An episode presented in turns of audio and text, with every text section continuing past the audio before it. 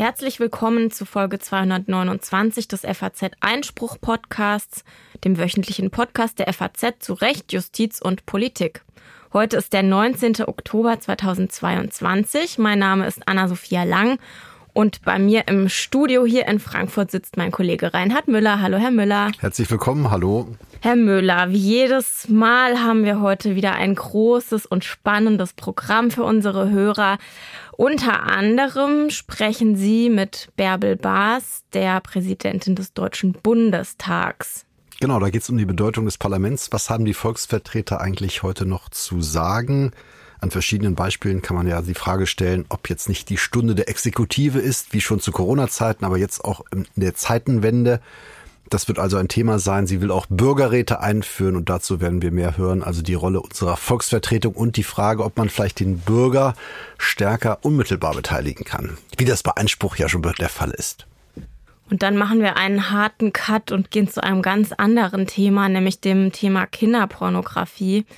Ich spreche mit Georg Ungefuk, Oberstaatsanwalt bei der Frankfurter Generalstaatsanwaltschaft, über die vor ungefähr einem Jahr vom Bundestag beschlossene Gesetzesverschärfung im Bereich äh, Besitz und Verbreiten von Kinderpornografie. Denn diese Verschärfung, die ja gut gemeint war, ähm, hat auch ganz andere Folgen noch, die, naja, die einen sagen, damals eigentlich schon absehbar waren und die jetzt zum Beispiel Eltern betreffen, Lehrer betreffen, alle möglichen anderen Menschen betreffen. Und auch für die Strafverfolger selbst hat diese Verschärfung jetzt Folgen gehabt, die nicht unbedingt von Vorteil sind. Und was es damit genau auf sich hat, darüber spreche ich mit Georg Ungefuk. Ja, und dann haben wir noch eine Reihe anderer Themen. Zum Beispiel Peter Feldmann vor Gericht. Genau, da waren Sie gestern Frankfurt. Im Prozess ganz frisch reingekommen, gewissermaßen. Frau Lang ganz frisch vom Prozess. Herr Feldmann, dessen Abwahlverfahren schon läuft. Eine Spannung, ein Spannungsverhältnis zwischen Politik und Justiz, kann man sagen. Genau, der Prozess im Landgericht in Frankfurt gegen den Frankfurter O B hat gestern begonnen. Da geht es um Korruptionsvorwürfe. Und da ist einiges passiert. Ja, und dann haben wir natürlich auch noch ein gerechtes Urteil. Genau, da können wir uns mal wieder mit dem Kopftuch befassen, das ja durch die Frage der Revolution oder vielleicht auch nicht Revolution, hoffentlich Revolution im Iran, die sich ja auch am Tragen des Kopftuchs entzündete. Das wird also Thema sein. Der Europäische Gerichtshof hat nochmal gesagt, was man als Arbeitgeber und Arbeitnehmer beachten muss beim Tragen des Kopftuchs. Auch das ist ja nicht ganz irrelevant in der Praxis. Und wir werfen noch einen kurzen Blick auf die Richtlinienkompetenz des Bundeskanzlers, die alle F A Z-Leser heute schon genossen haben. Vielleicht, wenn sie Zeitung lesen, was sie alle tun.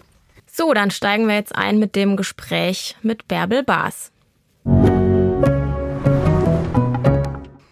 Herzlich willkommen, Frau Bundestagspräsidentin Bärbel Bas, zum F A Z-Einspruch-Podcast. Es ist ja viel von der Stunde der Exekutive die Rede in der Corona-Pandemie und auch in dem Kriegsgeschehen in Europa. Ukraine-Krieg äh, ist die Regierung besonders sichtbar und das Parlament macht allenfalls durch seine Größe oder durch Wahlpannen von sich reden. Gibt es hier ein Legitimationsdefizit? Das sehe ich selbstverständlich nicht so. Ich glaube, das Parlament ist ja im Moment äh, gerade mit den Debatten sehr, sehr sichtbar. Und äh, natürlich würde ich mir manchmal wünschen, dass es auch schnellere Entscheidungen gibt. Aber ähm, wir tagen, wir debattieren, wir haben aktuelle Stunden zu aktuellen Themen. Wir haben relativ schnell nach Kriegsbeginn eine Sondersitzung des Deutschen Bundestages einberufen. Und äh, insofern sind wir natürlich auch mitten im Geschehen und die Gesetzesvorlagen werden hier am Ende im Hause entschieden. Trotzdem haben Sie sich ja auch der Idee der Bürgerräte verschrieben, die ja gerade zum Ziel hat, noch mehr Bürger zu bewegen und für mehr Verständlichkeit zu sorgen. Da könnte man sich ja schon fragen, wenn diese Ideen auch aus dem Parlament selbst und von seiner Spitze kommen, was haben die Abgeordneten noch zu sagen? Ja, diese Kritik höre ich selbstverständlich auch von eigenen Abgeordneten. Aber ich bin der Auffassung, erstens, eine Demokratie ist äh, nichts Selbstverständliches und sie muss auch mit der Zeit gehen. Und ich kann auch das Anliegen der Bürgerinnen und Bürger verstehen, die sagen, wir wollen nicht nur alle vier Jahre mitreden, sondern wenn wir wollen natürlich auch Elemente haben, wie Bürgerräte zum Beispiel, um auch zwischendrin gefragt zu werden. Das werden sie natürlich, indem ich ja auch viele Gespräche in meinem Wahlkreis führe mit vielen Bürgerinnen und Bürgern und die Themen natürlich mitnehme. Aber ich finde, diese Bürgerräte sind ein, ein gutes Element. Neben den Sachverständigen, die wir hier haben, oder auch den Expertinnen und Experten, sind Bürgerinnen und Bürger auch Experten.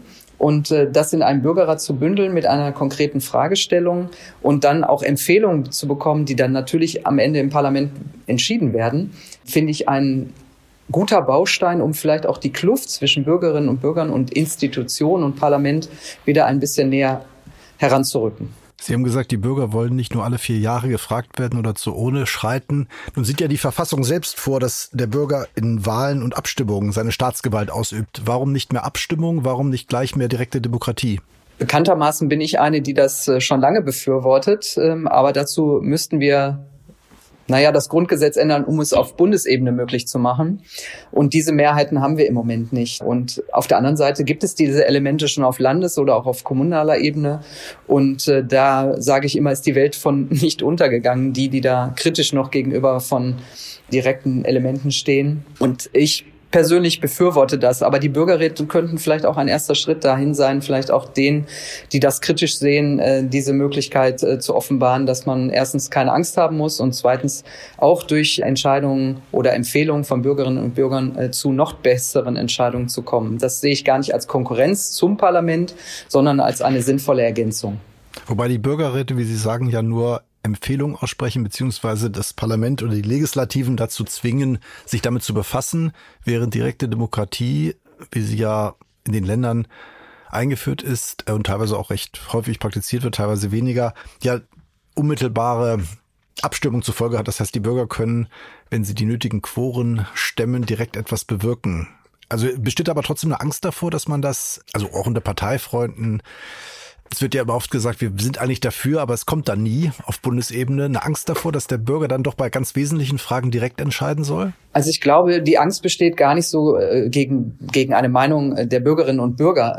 Ich glaube, dass oft, das höre ich zumindest auch, wenn, wenn man sich darüber unterhält, oft so die Angst, wie entsteht die Meinung oder wie bekommen dann die Bürgerinnen und auch Bürger so neutrale Informationen, um sich mit einem Thema zu befassen. Ich finde, die Angst kann man nehmen, weil es gibt ja Länder, die das schon länger machen, wo man ja auch sieht, auch die Schweiz, die, da gibt es neutrale Informationen, da werden Broschüren mitgeschickt und dann kommt es irgendwann zur Abstimmung, da steht Pro und Contra, Argumente. Aber ich höre oft, dass man immer die Angst hat, dann ist das sehr polarisierend und je nachdem, wie die Medien da in die Themen reingehen, ist das alles so neutral und ob der Bürger das dann neutral beurteilen kann. Das ist so eine Kritik. Wie gesagt, ich teile die nicht. Ich glaube, dass die Bürgerinnen und Bürger das gut können. Das zeigen ja auch andere Länder, die solche Elemente haben. Aber der Bürgerrat ist halt ein Weg dahin. Und vielleicht kann der ja auch ein Türöffner sein, dass man auf der einen Seite eben erstmal die Expertise einholt und dann wirklich sich überlegt, wie kann man auch auf Bundesebene mit direkten Abstimmungen zu bestimmten Themen, die sich dann finden lassen, hier eben auch die Bürgerinnen und Bürger nicht nur alle vier Jahre oder alle fünf Jahre zur Wahl bitten, sondern auch zu wichtigen gesellschaftspolitischen Themen vielleicht auch zwischendurch. Also der Bürgerrat, der ja jetzt weitergeführt werden soll, als womöglich Vorstufe für direkt demokratische plebiszitäre Elemente. Also wenn ich das jetzt so sage und wahrscheinlich wird es ja dann veröffentlicht, dann habe ich mal wieder die gegen mich, die den Bürgerrat sowieso schon kritisch sehen. Nein, aber äh, ich weiß nicht, ob das so kommt, aber ich finde erstmal mit dem Bürgerrat auch zu beginnen, dieses Element zu nutzen, äh, das wird uns unsere parlamentarische Demokratie durchaus sinnvoll ergänzen. Mein Vorgänger Wolfgang Schäuble hatte ja einen Bürgerrat schon durchgeführt. Wir haben den auch ausgewertet. Und die Teilnehmerinnen und Teilnehmer, die damals dabei waren, haben zwei Effekte eigentlich gehabt. Zum einen haben sie selbst gemerkt, wie schwierig es manchmal ist, einen Kompromiss zu finden, wenn man sich mit einem komplexen Thema auseinandersetzt. Und das ist ja das, was wir hier im Parlament ja auch tun. Kompromisse suchen für komplizierte Themen. Und auf der anderen Seite waren sie begeistert, dass sie sich mit diesen Themen auseinandersetzen konnten, gefragt wurden, dass sie mit Ministerinnen und Ministern im Verfahren im Bürgerrat auch über das Thema reden konnten, sich austauschen konnten. Insofern hat das, zumindest bei den Teilnehmern, war das ein sehr positiver Effekt. Und ich finde, den sollten wir auch weiterhin nutzen. Und deshalb war die Idee in dieser Legislaturperiode, das jetzt auch nicht mehr, nicht mehr als Projekt zu sehen, sondern auch fest jetzt zu installieren. Und vor allen Dingen überlegen wir im Moment natürlich auch, wie bekommen wir die Ergebnisse des Bürgerrats dann auch ins Parlament, also dass wir hier dann auch einen festen Tagesordnungspunkt machen, das Thema einsetzen, darüber diskutieren, die Ergebnisse ins Parlament holen. Und das findet im Moment jetzt statt, so dass wir den Rahmen für die Bürgerräte, die wir in Zukunft wollen, dann jetzt auch so festmachen, dass die Bürgerinnen und Bürger nicht den Eindruck haben, aha, wir sind gefragt worden und ansonsten passiert nichts, sondern die Ergebnisse sollen auch prominent ins parlamentarische Verfahren. Und Sie halten die Bürger dann durchaus auch für reif, wenn man dieses Wort gebrauchen darf, bei uns alle für reif, über im Bund so relevante Fragen zu entscheiden, wie meinetwegen soll die Ukraine jetzt Mitglied der E U oder der NATO werden, sollen wir uns an einem Krieg beteiligen, sollen wir vielleicht Waffen liefern? Ganz konkrete Fragen von grundlegender Natur. Also ich möchte schon mit einer konkreten Fragestellung im Bürgerrat. Also ich entscheide das Thema nicht allein. Wir haben bei den Fraktionen jetzt Berichterstatter eingerichtet, die sich jetzt damit auseinandersetzen, mit welcher Fragestellung wir in äh, den nächsten zukünftigen Bürgerrat gehen. Die Frage, finde ich, aber sollte konkreter sein. Die letzte, der letzte Bürgerrat hatte dieses Thema Deutschlands Rolle in der Welt. Das ist erstmal sehr abstrakt. Heute kann man sagen, Herr Schäuble war sehr weitsichtig, wenn wir sehen, dass wir einen Krieg mitten in Europa haben. Aber das sollten schon immer konkrete Fragestellungen sein. Und ich habe keine Angst davor, dass der Bürger oder die Bürgerin nicht reif genug ist. Ich meine, die wählen auch alle vier Jahre die Parlamente. Das wägen sie ja auch sehr ab, welche Partei, Fraktion oder welche, welchen Menschen sie als Abgeordneten wählen. Da sollte man nie Angst haben vor dem Bürger oder der Bürgerin, dann wäre man an der falschen Stelle. Die wesentlichen Fragen, so heißt es ja, soll das Parlament selbst entscheiden oder vorgeben. Das würde sich ja dann auch übertragen lassen. Also die wesentlichen Fragen sollen die Bürger entscheiden. Was meinen Sie mit wesentlichen? Naja, das gibt ja so eine Rechtsprechung auch des Bundesverfassungsgerichts, ja. aber das, ja, also das sozusagen der Gesetzgeber, wenn wir das jetzt mal aufs auf die Volksvertretung heben, ja das Wesentliche selbst regeln muss, wenn's, wenn Grundrechte betroffen sind und so weiter. Und mhm. genau das ist praktisch die Fortführung, wenn man jetzt sagt, auch die Bürgerräte sollen sich mit, gerade mit den wesentlichen Fragen beschäftigen. Also das kann ja eben, wenn wir nochmal zu dem Kriegsgeschehen kommen oder Aufnahme neuer Mitglieder oder Einsatz der Bundeswehr wäre ja auch denkbar, wären das auch Themen? Nein, ich, ich glaube, das sind schon elementare Themen, die wir am Ende hier im Parlament äh, abstimmen müssen. Aber es gibt zum Beispiel ein Thema, also da, das war ja Anfang des Jahres recht interessant, eben auch durch den Kriegsausbruch. Soll es zum Beispiel ein verpflichtendes soziales Jahr geben? Dieses Thema hat der Bundespräsident Frank-Walter Steinmeier ja, sag mal, neu äh, in, ins Spiel gebracht. Das wäre zum Beispiel eine Frage, die man, das ist äh, gesellschaftlich relevant, das ist eine konkrete Fragestellung, äh, ob, wir, ob man das möchte, dass äh, jeder Bürger, jede Bürgerin Bürgerin oder bis zu einem bestimmten Alter oder eben auch Ältere ein verpflichtendes soziales Jahr machen. Nur mal als Beispiel. Also solche Themen stelle ich mir auf der Bundesebene vor. Ich stelle mir aber Bürgerräte auf jeder Ebene vor, nicht nur im Bundestag, sondern eben auch auf Landes- oder auch kommunaler Ebene. Und es gibt gute Beispiele, wo man den Bürgerinnen und Bürgern auch auf kommunaler Ebene zum Beispiel auch ein finanzielles Budget gibt und sagt, das ist die Planung, zum Beispiel eine Beba- Bebauungsplanung, Straße X oder Y, wollt ihr sie so haben oder so? Und dann äh, kann man das auch finanzrelevant noch mit Geld hinterlegen.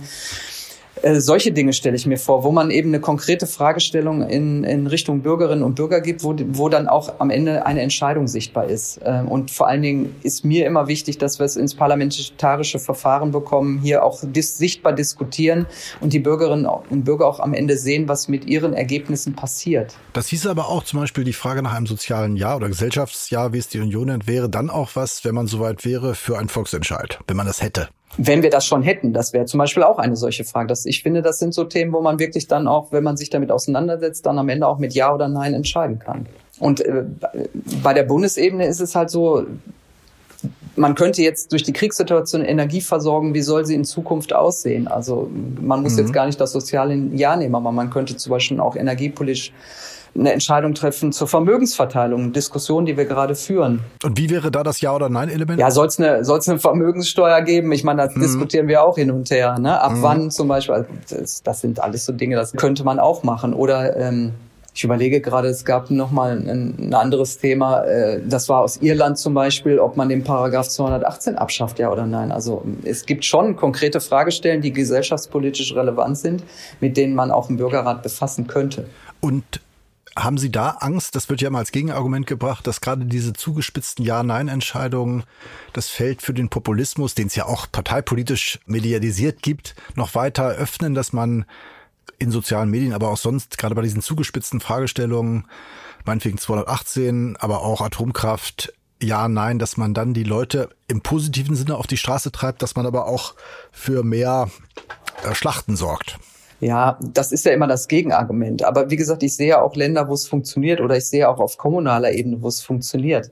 Natürlich spielt Berichterstattung, Parteien, Organisationen natürlich auch eine Rolle, die das Thema je nachdem in die eine oder andere Richtung argumentieren. Aber das ist ja im Wahlkampf auch so. Trotzdem treffen die Bürgerinnen und Bürger ja ihre Entscheidung. Warum soll das nicht auch bei inhaltlichen Themen gehen? Also ich finde dieses Argument immer zu sagen, äh, haben Sie Angst vom Bürger? Das klingt immer so ein bisschen durch. Äh, es mag Menschen geben, die das vielleicht haben oder, oder Angst davor haben, dass es dann zu polarisierend in die eine oder andere Richtung geht. Ich setze darauf, dass am Ende, das erlebe ich auch im Gesprächen mit Bürgerinnen und Bürgern, die wägen schon sehr genau ab. Jetzt gerade auch in dieser Krisensituation. Ich hatte heute noch eine Gruppe von fünfzig Bürgerinnen und Bürger aus meinem Wahlkreis hier in Berlin zu Besuch, mit denen ich jetzt auch eine Stunde diskutiert habe, die natürlich die Situation umtreibt, die aber auf der anderen Seite genauso sehen und mir auch sagen, ja, das ist gerade schwierig. Wir haben einen Krieg. Wir haben einen Klimawandel, wir haben jetzt eine Energiekrise, hohe Preise. Und alle sagen immer am Schluss den Satz, ich möchte jetzt gerade nicht in Ihrer Haut stecken, Frau Bas, dass Sie das hier alles verantworten und entscheiden müssen. Also ich habe schon den Eindruck, dass die große Mehrheit der Bürgerinnen sehr gut abwägt und ihre Entscheidung dann auch trifft in Ruhe und sich nicht unbedingt auch von allen Seiten polarisieren lässt. Heißt das, wir brauchen auch eine Zeitenwende, was Bürgerbeteiligung angeht? Ja, das kann man wirklich so nennen. Also ich glaube, man darf auch nicht ad hoc einfach so reingehen und sagen, so ab morgen gibt's hier Volksabstimmung. Ich denke, das muss man schon auch gut vorbereiten, ne? Das muss man auch einüben, sage ich mal. Jetzt sind alle dran gewohnt, ja, wir gehen einmal zur Wahl und kreuzen eine Partei an. Wenn es um ein inhaltliches Thema geht, muss man sich damit vielleicht, ob man will oder nicht, wenn es dann zur Abstimmung geht, auch damit auseinandersetzen. Das ist übrigens auch ein Mehrwert, finde ich, dass ich, wenn man ein Thema hat, dass sich natürlich auch viele Menschen dann, wo sie vielleicht vorher gesagt hätten, ach, das interessiert mich nicht, das sollen mal die Politiker entscheiden, dass sie sich damit dann auch auseinandersetzen müssen. Und das, finde ich, ist auch ein positiver Effekt, dass man vielleicht sich auch mal mit Themen befasst, mit denen man sich sonst gar nicht befasst hätte, weil man denkt, dafür habe ich die ja gewählt, das sollen die mal machen, da will ich mich gar nicht mit beschäftigen. Das gibt's ja auch. Also deshalb sehe ich auch so einen positiven Effekt, dass man vielleicht auch die Bürgerinnen und Bürger wieder näher daran führt, auch wieder zu sagen, wir debattieren auch mal ein Thema, mal auch kontrovers, pro und contra, mal auch vielleicht über mehrere Tage, Wochen, statt immer nur im, äh, im Wahlkampf über Wahlprogramme dann zu reden. Gutes Stichwort. Heißt das nämlich im Umkehrschluss, dass die Parteien zu viel Macht haben? Dass alles über die Parteien läuft, die ja eigentlich nur mitwirken sollen, die aber eine stärkere Rolle angenommen haben, gerade wenn sie jetzt die Bürger auch, wie Sie sagen, quer über die Parteien, wie es in anderen Ländern manchmal auch so ist, unmittelbarer beteiligen wollen? Das sehe ich gar nicht so kritisch, weil im Moment, es ist ja auch so, dass die Parteien haben natürlich auch einen Auftrag zur politischen Bildung. Es ist ja nicht nur Propaganda oder Wahlprogramm, wie man so schön sagt, sondern die Parteien haben ja auch den Auftrag aufzuklären und, und insofern sehe ich das nicht kritisch. Aber im Moment ist es ja einfach nur so, dass man sagt, so jeder äh, gibt so in seinem Programm natürlich seine Wunschvorstellung ab und dann am Ende ist aber die Kunst, aus dieser Wunschvorstellung in einer Koalition zum Beispiel dann einen gesellschaftlichen Ausgleich zu machen. Dafür sind Parteien ja auch wichtig. Also deshalb haben, haben die nicht zu viel Macht. Das will ich jetzt gar nicht sagen, aber deshalb bin ich eine, die sagt, es kann aber auch eine gute Ergänzung sein, wenn man gelegentlich zu wirklich gesellschaftspolitisch relevanten Dingen eben auch das Volk direkt befragt. Es ist auch wichtig, dass man den Zugang des Bürgers in die Volksvertretung erleichtert. Es fällt ja schon auf, dass auch hier wieder es praktisch nicht ohne die Parteischiene geht. Es ist praktisch nie jemand direkt in den Bundestag gewählt worden. Das ist vielleicht auch verständlich, historisch und praktisch. Aber ähm, ist das auch ein Defizit, dass man im Grunde außerhalb der Parteien politisch kaum etwas be- bewirken kann? Gut, bis zu einem Bundestagsmandat muss man schon auch eine, eine breite Mehrheit haben. Und da gibt's ja auch immer noch die fünf Prozent-Hürde, die ich auch für richtig halte. Das will ich direkt vorneweg sagen. Aber auf der kommunalen Ebene würde ich das gar nicht so bestätigen. Also wenn wir sehen, wie viel parteilose Bürgermeisterinnen und Bürgermeister wir mittlerweile haben, auch im Kommunalparlament Gruppierungen sind, weil dort die Hürde etwas kleiner ist, macht es aber auch, deswegen sage ich, auf der Bundesebene würde ich bei der fünf Prozent-Hürde bleiben, weil ich das in Kommunalparlamenten sehe, wo am Ende dann auch zehn, elf Organisationen sind. Das hatten wir mal in meinem Wahlkreis, in meiner Stadt. Dann macht es natürlich auch schwierig, ähm, überhaupt zu entscheiden, Verhandlungen zu kommen, wenn es dann zu viele Gruppierungen sind und man keine Mehrheiten mehr findet, um, um einen Kompromiss zu bekommen. Aber ich, ich sehe das ähm, schon so, dass ganz viele auch die Chance haben, auf kommunaler Ebene, zum Teil auch im Land, äh, auch ohne eine Partei, mit genügend Zustimmung eben auch Bürgermeisterin oder Bürgermeister zum Beispiel zu werden. Wobei es ja die fünf Prozent Hürde ist die eine Seite, Direktmandat ist die andere. Auch da gibt es ja praktisch, das ist noch nie vorgekommen äh, oder so gut wie noch nie, wenn ich mich recht erinnere, dass jemand Unabhängiges ein Direktmandat gewonnen hat, was natürlich auch viel voraussetzt, aber ist ja auch ein Indiz dafür, dass es sozusagen ohne die Parteien nicht geht.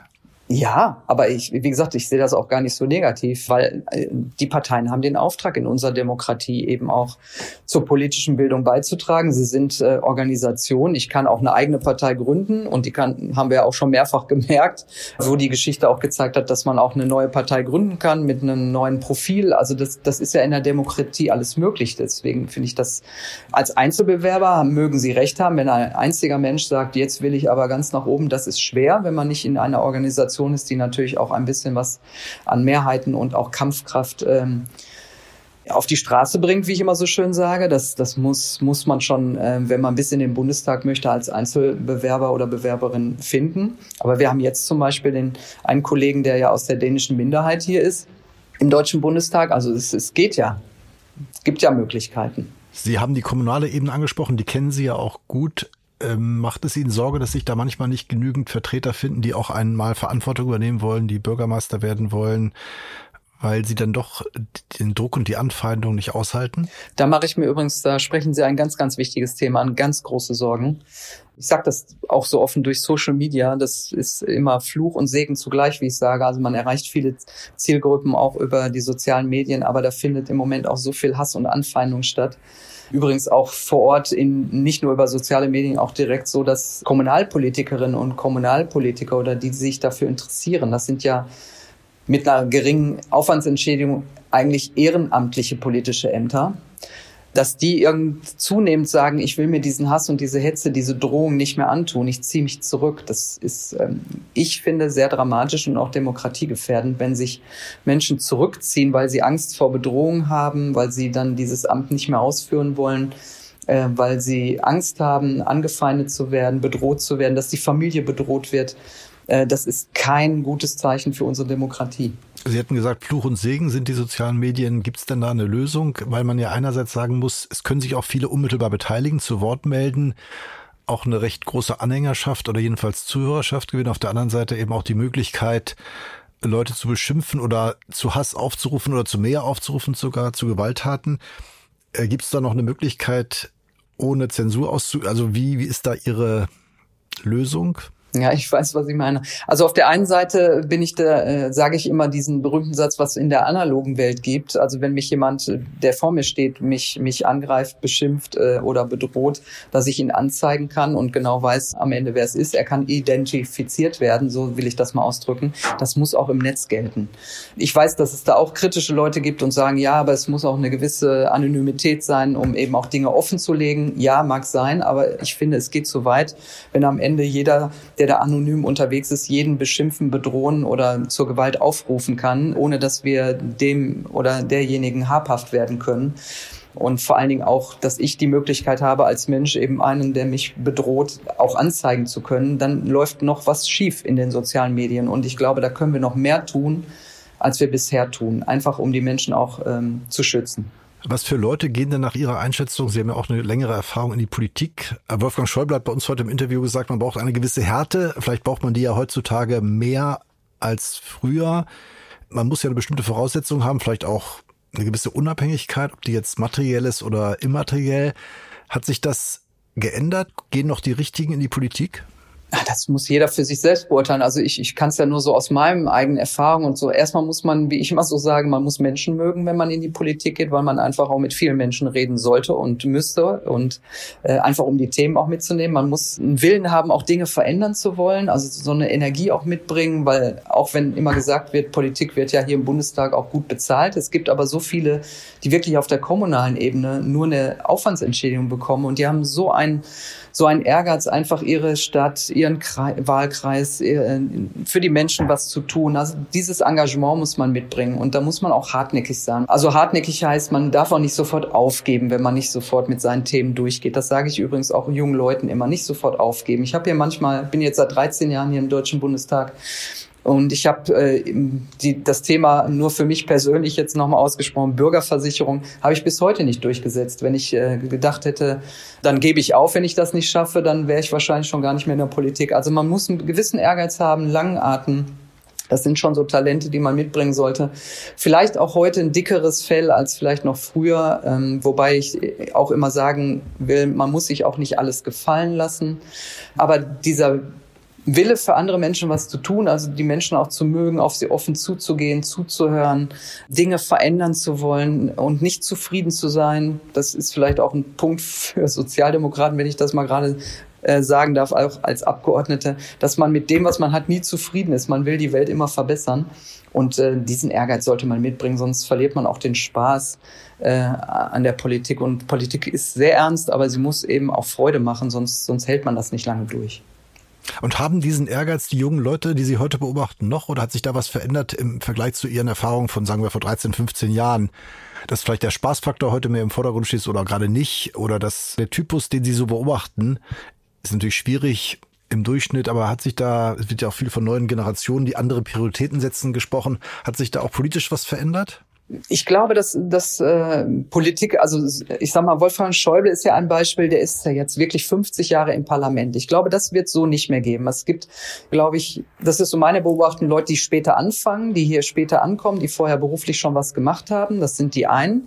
Und die anderen, die ganz jungen, sich sehr politisch engagieren, weil sie ganz konkretes Anliegen haben, ich sag mal Fridays for Future, die dann irgendwann auch in die Parlamente wollen und das umsetzen wollen. Die gehen dann aber auch nach einer Zeit wieder raus und sagen, ich will wieder was anderes machen. Das ist so, also man wird, glaube ich, so ein, immer wieder einen, einen Wechsel haben, der viel stärker stattfindet als früher. Also bis man die Platzhirsche von damals, wenn ich das mal so sagen darf, irgendwann mal aus dem Amt hatte, das hat ja ewig lange gedauert. Und das verändert sich. Heute geht das schneller. Also der durchschnittliche Abgeordnete ist so im Durchschnitt acht Jahre im Parlament. Also man kann sagen, im Schnitt so zwei Legislaturperioden. Insofern ist Wolfgang Schäuble wirklich eine wahnsinnige Ausnahme, dass er so lange mit, mit dieser Energie und Disziplin und auch Durchhaltevermögen fünfzig Jahre jetzt Parlamentarier ist. Das, glaube ich, ist, wird in der Zukunft niemand mehr so schaffen, aber vielleicht auch gar nicht wollen. Ich, meine Erfahrung auch in Gesprächen mit jungen Leuten ist, die sagen, das ist jetzt eine Phase, da will ich was durchsetzen, das will ich machen und dann mache ich vielleicht beruflich doch nochmal was anderes oder ich, mir fällt was ganz anderes ein oder ich will das gar nicht mehr machen. Ich glaube, das ist schon anders geworden bei den Abgeordneten. Mhm. Herrschaft aus Zeit heißt es ja auch. Insofern ist es ja auch der Normalfall eigentlich. Dass, irgendwann ist es zu Ende. Noch eine Frage. Sie haben ja sich auch sehr stark, wir hatten schon über den Krieg gesprochen, engagiert und haben sich das auch selbst angeschaut, was in Europa gerade vonstatten geht. Äh, machen wir genug? Helfen wir genug? Ja, ich war ja selbst in der Ukraine auch und äh, telefoniere wirklich recht häufig auch mit dem Parlamentspräsidenten, mit Russland, Stefanschuk. Ähm, und ich habe mich sehr schnell, als ich dann vor Ort im Mai war und das wirklich selbst sehen konnte, sehr schnell auch engagiert, dass äh, die Ukraine den Kandidatenstatus für die E U bekommt. Man kann immer mehr machen, aber ich bin aber trotzdem eine, die sagt, das sollte man nie alleine als Alleingang machen, sondern immer auch abgestimmt mit Partnern. Ich rede in meiner jetzigen Funktion als Parlamentspräsidentin auch sehr viel mit anderen Parlamentspräsidenten und Präsidentinnen. Und am Anfang habe ich gedacht, vor dem Krieg, man redet viel, ne, wie macht ihr das im Parlament, was modernisiert ihr? Und heute ist es wirklich sehr, sehr politisch und es gibt äh, viel Zuspruch und Ideen. Und ich habe schon auch gefühlt, dass äh, man schon sich wünscht, dass Deutschland auch so eine, so eine Art stärkere Führungsrolle in Europa übernimmt. Und das, denke ich, muss auch sein. Ich glaube, Europa ist jetzt gerade an einem Punkt, wo durch den Krieg ein stärkerer Zusammenhalt da ist. Und den sollte man jetzt auch für die Zukunft nutzen. Also nicht nur jetzt in dieser Kriegssituation, sondern ich glaube, es gibt noch in Europa viele andere Themen, die man gemeinsam zu lösen hat, um sich auch gemeinsam stark zu machen und unabhängiger vielleicht von anderen großen Ländern wie jetzt Russland sowieso durch den Krieg, aber auch China und anderen Bereichen, denke ich, ist jetzt auch eine Chance gegeben, Europa zu stärken. Und das hat mir zumindest diese Auseinandersetzung jetzt auch gezeigt. Und hier ähm, kann man durchaus noch mehr bewegen als bisher. Aber ich sehe auch, die Gespräche sind auf einem guten Weg. Es gibt eine go- gute Kooperation mit vielen untereinander, auch durch die Energiekrise, dass man sich untereinander hilft, untereinander Verträge macht, viel stärker zusammenarbeitet als in der Vergangenheit. Sie hatten gesagt, zusammen mit anderen immer. Das ist ja auch das Argument, gerade jetzt bei der Hilfe für die Ukraine im Geleitzug. Wir bewegen uns im westlichen Geleitzug. Aber das ist ja ein gewisser Widerspruch dazu, wenn man sagt, auch vor Lambrecht zum Beispiel, wir wollen eine Führungsrolle, hatten Sie eben auch angetippt. Also Führung heißt mhm. ja nicht nur, sich im Geleitzug zu bewegen. Nein, das, das nehme ich aber auch nicht so wahr. Also ich, ich habe ja viele Gespräche mit, wie gesagt, meine Ebene sind ja jetzt eher die Parlamentspräsidentinnen und Präsidenten. Das ist sehr kooperativ und natürlich geht der eine oder andere dann auch mit einem Thema mal voran. Ich glaube schon, dass man erwartet, dass Deutschland natürlich neben den, neben Frankreich und anderen Ländern auch äh, stärker ist. Wir sind nun mal auch das äh, finanzstärkste Land und die Erwartungen sind hoch. Wir können nicht immer alle Erwartungen erfüllen, aber dass man da vorangeht, das muss auch unser Ziel, auch unser Anspruch sein, ohne andere zu übervorteilen. Das, nicht, dass das jetzt falsch verstanden wird, sondern es geht darum, wie kann, können wir gemeinsam Europa gestalten. Und da sind in erster Linie die Länder gefragt, eben auch Deutschland, neben Frankreich, die natürlich auch eine sehr starke Position haben und eben auch eine gewisse Wirtschaftskraft und Wohlstand. Und das sind auch die Länder, die von Europa insgesamt natürlich auch profitieren. Das sollte man stärken. Und wie ist der Eindruck, wenn man jetzt dort ins Kriegsgebiet praktisch reist und dann auch sich anhören muss, ob vor Ort oder auch per Videokonferenz oder auch im Parlament durch den ukrainischen Präsidenten, wir brauchen noch mehr, helft uns, ähm, da war die Forderung ganz offen, wir brauchen noch mehr. Und wir sagen, wir können nicht, weil wir, das hat übergeordnete Gründe, wir wollen zusammenhalten und nichts eskalieren lassen. Aber nimmt anders mit, also ist man da nicht also sozusagen... zumindest emotional auf der Seite sagt, wir müssten eigentlich noch mehr machen, um eben da noch mehr Opfer zu vermeiden. Also was ich jetzt sage, wird Sie wahrscheinlich erstaunen. Aber am achten Mai, als ich da war, waren die ersten Sätze sowohl ähm, von Zelensky, aber auch von den anderen Gesprächspartnern. Die haben, der erste war immer der große Dank an Deutschland, weil die schon wissen, was wir ihnen schon alles an Hilfe und Unterstützung gegeben haben. Übrigens nicht nur humanitäre und finanzielle Hilfe, sondern auch das, was wir an Waffen und so weiter auch über den Ringtausch schon möglich gemacht haben. Dass ich als als äh, Land, das im Krieg steht, jeden Tag sehe, dass die Menschen, mein mein Volk stirbt in diesem Krieg, dass man da mehr fordert und mehr will, das ist absolut verständlich. Und die Wünsche sind auch immer wieder an mich herangetragen worden. Aber die ersten Sätze waren immer: Vielen Dank, wir wissen genau, was ihr leistet für die Unterstützung. Wir brauchen noch dies und jenes, könnt ihr da noch was tun? Das war nie so wie, wie die innerdeutsche Debatte. Ich will das mal so sagen, ich kriege die ja jeden Tag mit. Also das, was, was wir schon leisten, das wird total unterschätzt in der öffentlichen Auseinandersetzung hier im eigenen Land. Die anderen Länder sehen das schon, was geleistet wird. Übrigens schon auch seit vielen Jahren in Richtung Ukraine, nicht erst seit dem Krieg. Und dass sich ein Staatspräsident sagt, ich brauche noch ein bisschen mehr und könnte das nicht noch irgendwie zur Verfügung stellen. Die wissen auch, dass wir das nie alleine machen würden, sondern natürlich immer gemeinsam mit den Partnern. Und die Forderung ist ja auch richtig und wichtig. Und der Druck muss ja auch aufrechterhalten werden, weil wir dürfen nicht nachlassen, die Ukraine zu unterstützen. Sonst haben wir alle mehr verloren als nur in Anführungsstrichen die Solidarität mit der Ukraine, sondern da geht es ja auch um mehr in ganz Europa. Es geht um mehr. Wir helfen ja auch durch die Aufnahme von Flüchtlingen und da wird ja auch große Solidarität gezeigt. Gleichwohl, wenn man jetzt auch die Lage auf der Balkanroute ansieht, droht da ja auch eine neue Situation zu entstehen oder eine alte neue Situation. Und zugleich gibt es den Vorwurf, es gibt vielleicht Überlastung oder Missbrauch, weil wir sozusagen womöglich auch durch das Bürgergeld Sozialleistungen, Anziehungskräfte, Attraktivität schaffen, die, die nicht nur Flüchtlinge anzieht. Sehen Sie hier auch ähm, eine Zeitenwende? Also wir hatten eine...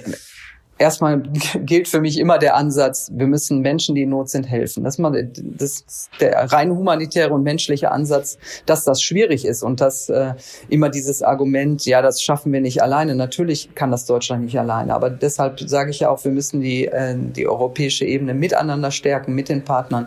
Die aller, allermeisten kommen gerade an der Grenze, zumindest was die ukrainischen Flüchtlinge angeht, in Polen an. So, und das ist ein Land, die stemmen da gerade sehr viel und natürlich muss durch europäische Solidarität muss man jetzt auch den Ländern helfen, die da an den, in den Grenzregionen sind.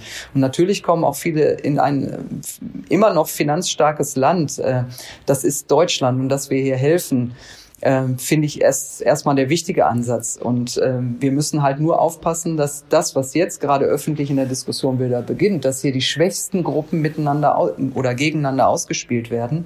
Ich glaube, dass unsere, erstens unsere Demokratie sehr stark ist und dass wir nach wie vor auch ein Land sind, die selbst die, was selbst die größten Probleme am Ende, die wir haben, auch lösen kann. Das ist ja die, das ist in der Vergangenheit, aber auch heute noch unsere Stärke, dass wir die Probleme anpacken. Und natürlich, ich komme aus einer Stadt wie Duisburg, wo wir natürlich auch sehen, dass die Kommunen langsam an Kapazitätsgrenzen kommen. Aber das haben wir erstens zweitausendfünfzehn am Ende gut gemacht. Aus der Erfahrung heraus haben sich Kommunen auch gut aufgestellt. Und die Kommunen können das natürlich finanziell nicht alleine stemmen.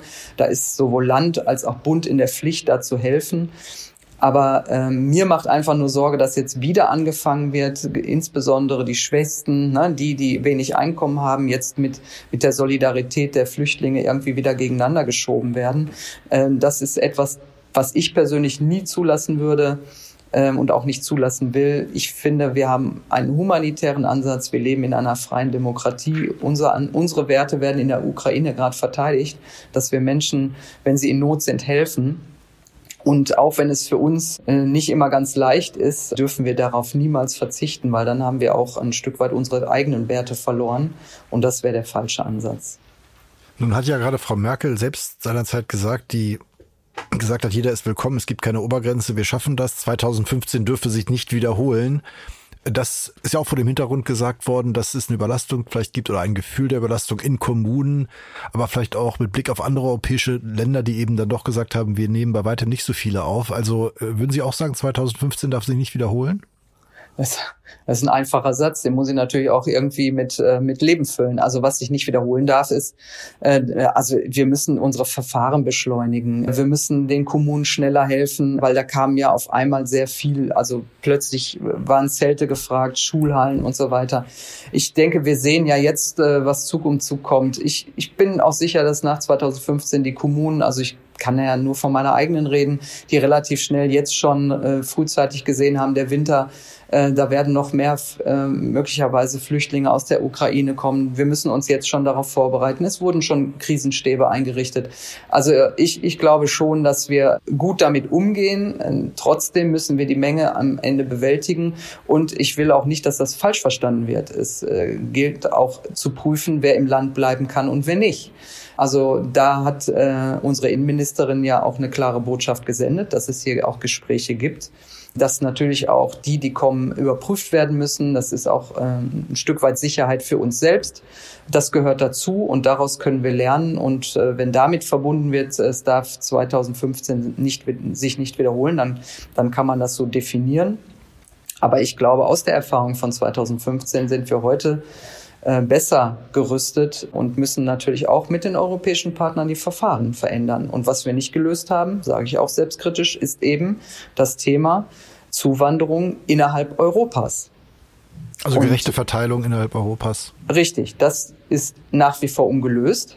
Und das ist aber etwas, was wir jetzt äh, aus der, sag mal, aus dem, was wir aus zweitausendfünfzehn wissen, jetzt auch angehen müssen. Also dieses schwierige Thema, da muss sich die Europäische Union jetzt auch stellen, diesem Thema, und muss das auch lösen. Eine weitere Zeitenwende ist ja der Kampf gegen den Klimawandel, der sich auch überlappt jetzt mit Krieg und Energieknappheit. Und da wird ja gelegentlich gesagt, auch wenn wir den globalen Faktor in den Blick nehmen, die Verfahren dauern alle zu lange, die Demokratie kommt an ihr Ende, es junge Leute kleben sich auf die Straße, weil sie sagen, so geht's nicht weiter, wir sind die letzte Generation.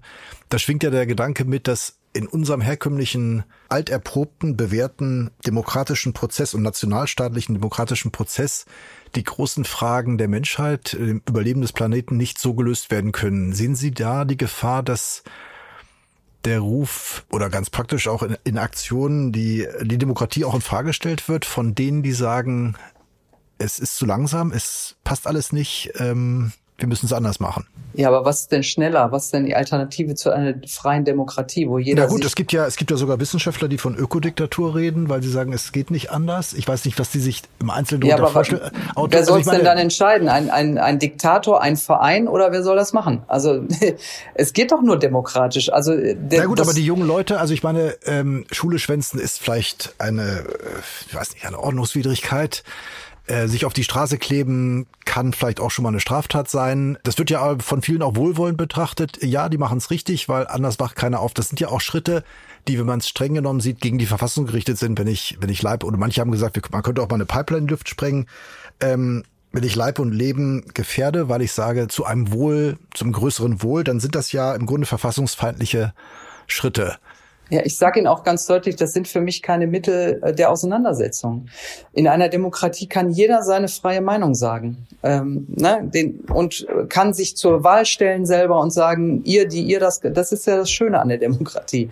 Wenn die, die jetzt hier im Parlament sitzen, halt es nicht richtig machen, dann stelle ich mich selber zur Wahl und dann gehe ich ins Parlament, ne? Suche mir eine Mehrheit für meine für meine ähm, Themen und dann lasse ich mich wählen. Das ist ja das Schöne. Das ist bei Diktaturen halt nicht so. So. Ich kann jederzeit sagen, die, die jetzt an der Regierung sind, die will ich nicht mehr, die wähle ich ab.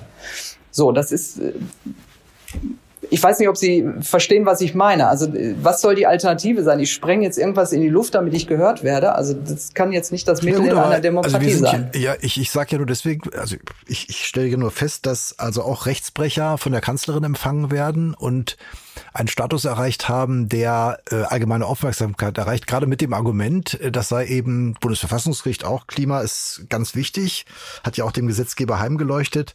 Und ich, ich könnte mir vorstellen, dass meine Frage, dass da auch Gefahren für die parlamentarische Demokratie drohen, weil äh, man sagt, wir haben keine Zeit mehr für dieses für diese Quasselbude, um mal einen historisch belasteten Begriff äh, zu gebrauchen. Natürlich kann man immer sagen, ihr könnt ja eine Partei gründen, euch aufstellen und dreißig Jahren in den Bundestag kommen, wie es bei den Grünen war, oder an die Macht kommen. Und da sagen die halt, nee, ähm, wir müssen uns jetzt auf die Straße kleben, weil sonst wacht keiner auf. Also halten Sie das, halten Sie die für Terroristen oder ist das ähm, Nein, das sind gerecht? Also erst, ich halte das nicht, also ich verstehe die Kritik. Aber was ist die Alternative zu einer Demokratie? Das ist ja der Hintergrund. Und sagen, das ist so eine Quasselbude. Ja, aber natürlich tauschen wir uns hier aus. Das mag man unter Quasselbude verstehen. Aber hier sind die, ist das Herz der Demokratie. Hier sitzen die Menschen, die in irgendwie zweihundertneunundneunzig Wahlkreisen gewählt werden. Von den Menschen da draußen. Die werden mit dem Auftrag hier hingeschickt, nämlich genau diesen gesellschaftlichen Ausgleich. Ich kann jetzt mal eine Maximalforderung stellen, indem ich sage, ihr müsst das alles anders machen. Aber wir haben auch noch andere Gruppen in diesem Land, die auch gehört werden wollen. Und der Ausgleich findet halt hier im Parlament statt. Und ich kann nicht auf der anderen Seite sagen, äh, aber nur mein Thema ist jetzt gerade wichtig, sondern wir haben hier viele Themen parallel, die ausgeglichen werden müssen in dieser Gesellschaft. Junge, Alte, Arm, Reich, ne? Klimaaktivisten, andere, die meinen, Atomkraftwerke müssen weiterlaufen. Also das muss man ja alles ausgleichen. Das ist ja unser, das ist das Wesen in der, in der Demokratie und das mache ich möglichst, nicht, nicht nur möglichst, sondern nach meinem Empfinden gewaltfrei, indem wir uns miteinander austauschen, wir uns besser zuhören, die Themen hier aufnehmen und äh, wenn es äh, Vereine, Organisationen oder einzelne Menschen gibt, die sagen, das machen die aber jetzt gerade da vier Jahre nicht richtig, dann haben sie die Chance, es anders zu wählen. Das ist mein Ansatz. Und genau, also es gibt, geht nur über die parlamentarische Demokratie. Ich kenne nichts Besseres im Moment. Was soll ich sagen? Es geht nur über eine parlamentarische Demokratie, ergänzt über Bürgerräte und meinetwegen auch durch Volksabstimmung in Zukunft. Weil ich sage auch, so wie es ist, es muss ja nicht so bleiben. Man, ich, wir haben ganz am Anfang ja darüber gesprochen.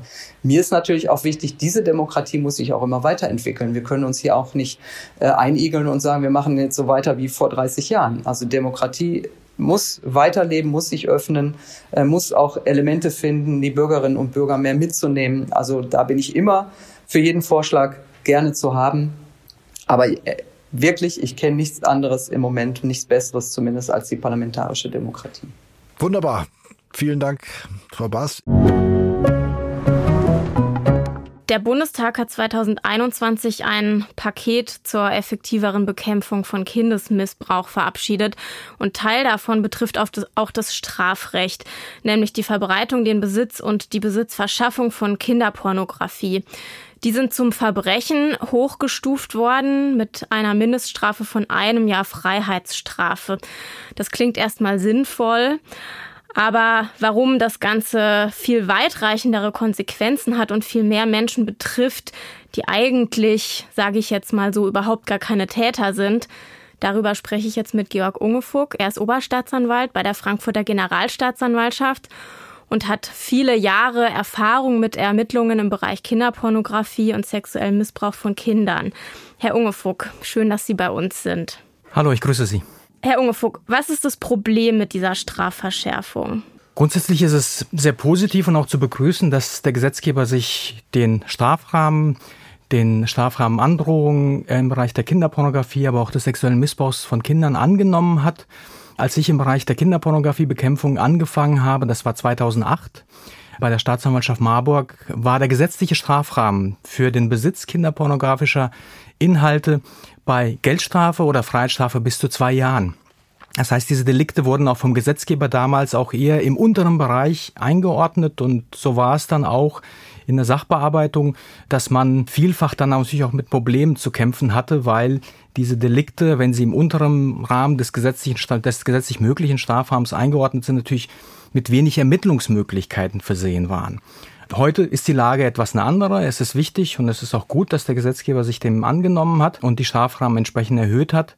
Aber wir stellen natürlich auch zunehmend fest, dass diese gesetzliche Regelung in der Praxis durchaus auch seine Probleme mit sich bringt und hier und da auch zu Fällen führt oder in bestimmten Fällen dann auch zu Ungerechtigkeiten oder zu letztlich dann zu, ja, zu einer gewissen zu einer gewissen Problemstellung, wo man als Strafverfolger auch nicht weiß, wie löst man diesen Fall jetzt sinnvoll auf Rechtsfolgenebene. Was sind denn diese Probleme, die da jetzt entstehen? Können Sie das mal darstellen?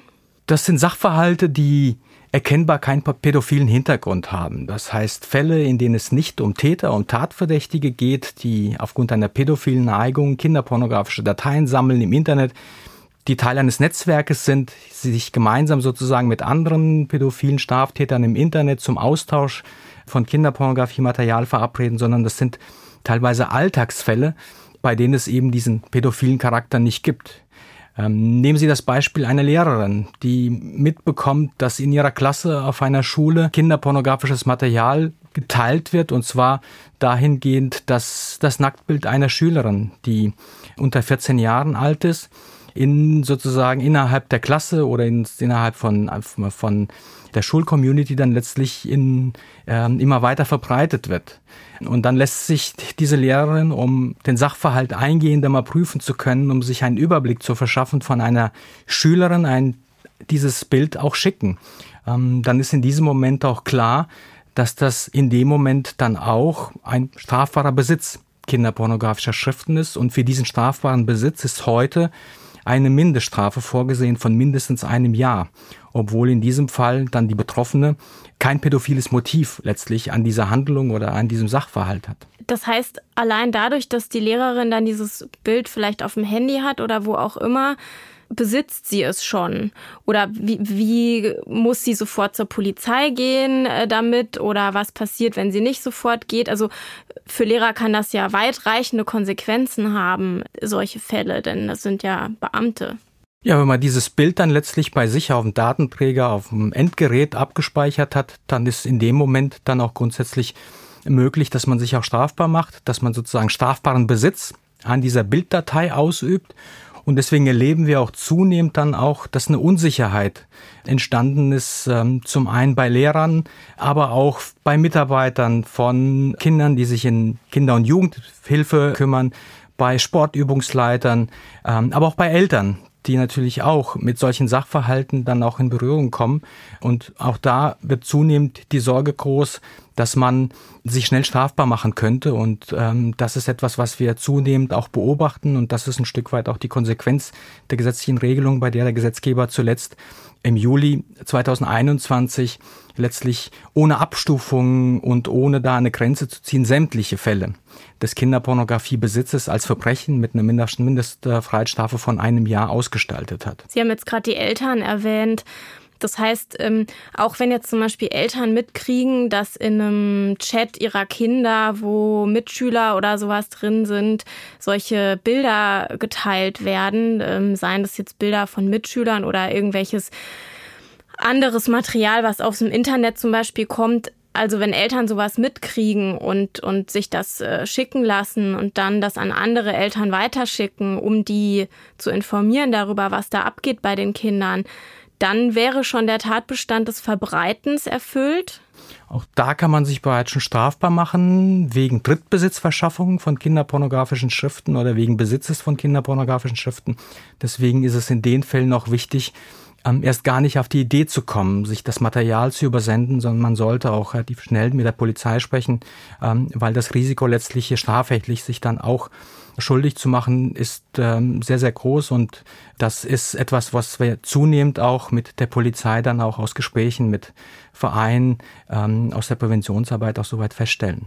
Was ist, wenn Eltern Bilder auf ihren Handys haben, zum Beispiel Urlaubsbilder, die Kinder am Strand oder die Kinder im Sommer, die im Garten rumrennen und da ein kleiner Pool aufgestellt ist? Müssen Eltern sich jetzt bei solchen Sachen dann auch schon Sorgen machen?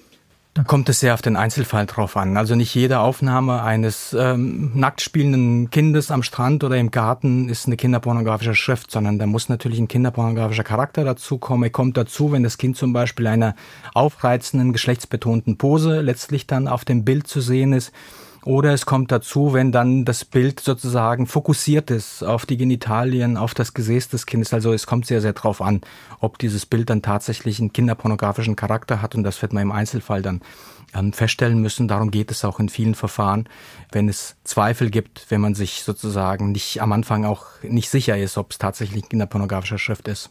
Die Polizei und das Thema Präventionsarbeit, was Sie eben schon angedeutet haben, ist das ein wichtiger Baustein? Ich denke jetzt zum Beispiel daran, dass es ja Chats gibt in Schulen, wo Dutzende von Jugendlichen oder von Kindern ähm, drin sind, die wahrscheinlich überhaupt gar nicht wissen, was sie sich da eigentlich schicken.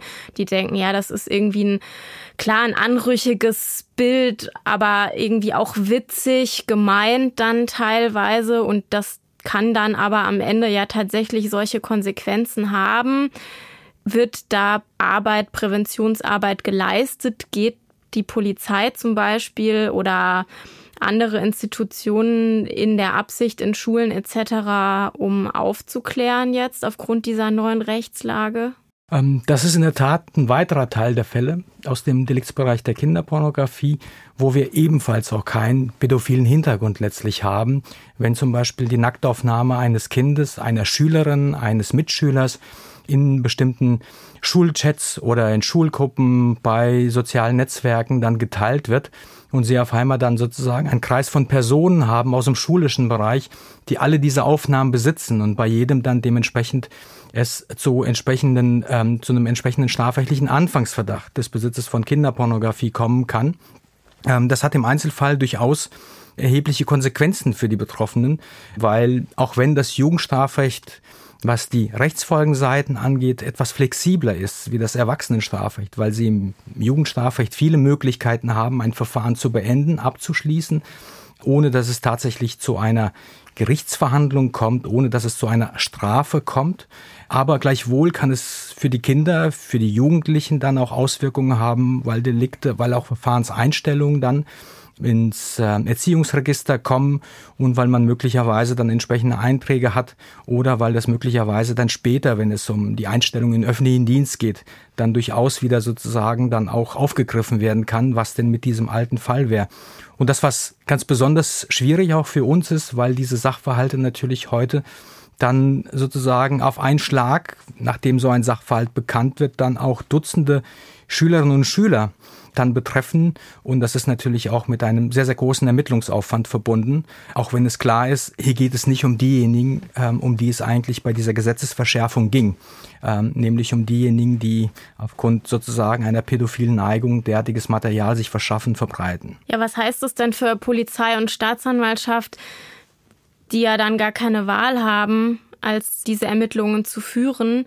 Also was heißt das mengenmäßig und was heißt das auch, ich sag mal, vom Sinngefühl her, wenn man dann solche Taten strafrechtlich verfolgen muss, wo man eigentlich sagt, dafür ist das nicht gemacht, diese Menschen sind damit nicht gemeint. Das führt zum einen natürlich zu einem erheblichen Aufwand, wenn Sie in so einem Sachverhalt dann Ermittlungsressourcen aufwenden müssen, um dann letztlich in einer Chatgruppe von achtzig Jugendlichen und Kindern dann letztlich alle zu identifizieren und mit jedem dann auch letztlich zumindest Gespräche zu führen, um den Betroffenen dann auch nahezulegen, dass das eine schwere Straftat ist, wenn man Kinderpornografie besitzt, ähm, weil in einem Ermittlungsverfahren, in dem es um ein Verbrechen geht, und das ist der Besitz von Kinderpornografie nach neuester Regelung, und zwar unterschiedslos für alle Fälle, muss natürlich auch entsprechend aufwendig ermittelt werden. Und man kann dann nicht von vornherein sozusagen dann auch einen Cut machen und solche Verfahren dann auch schnell beenden.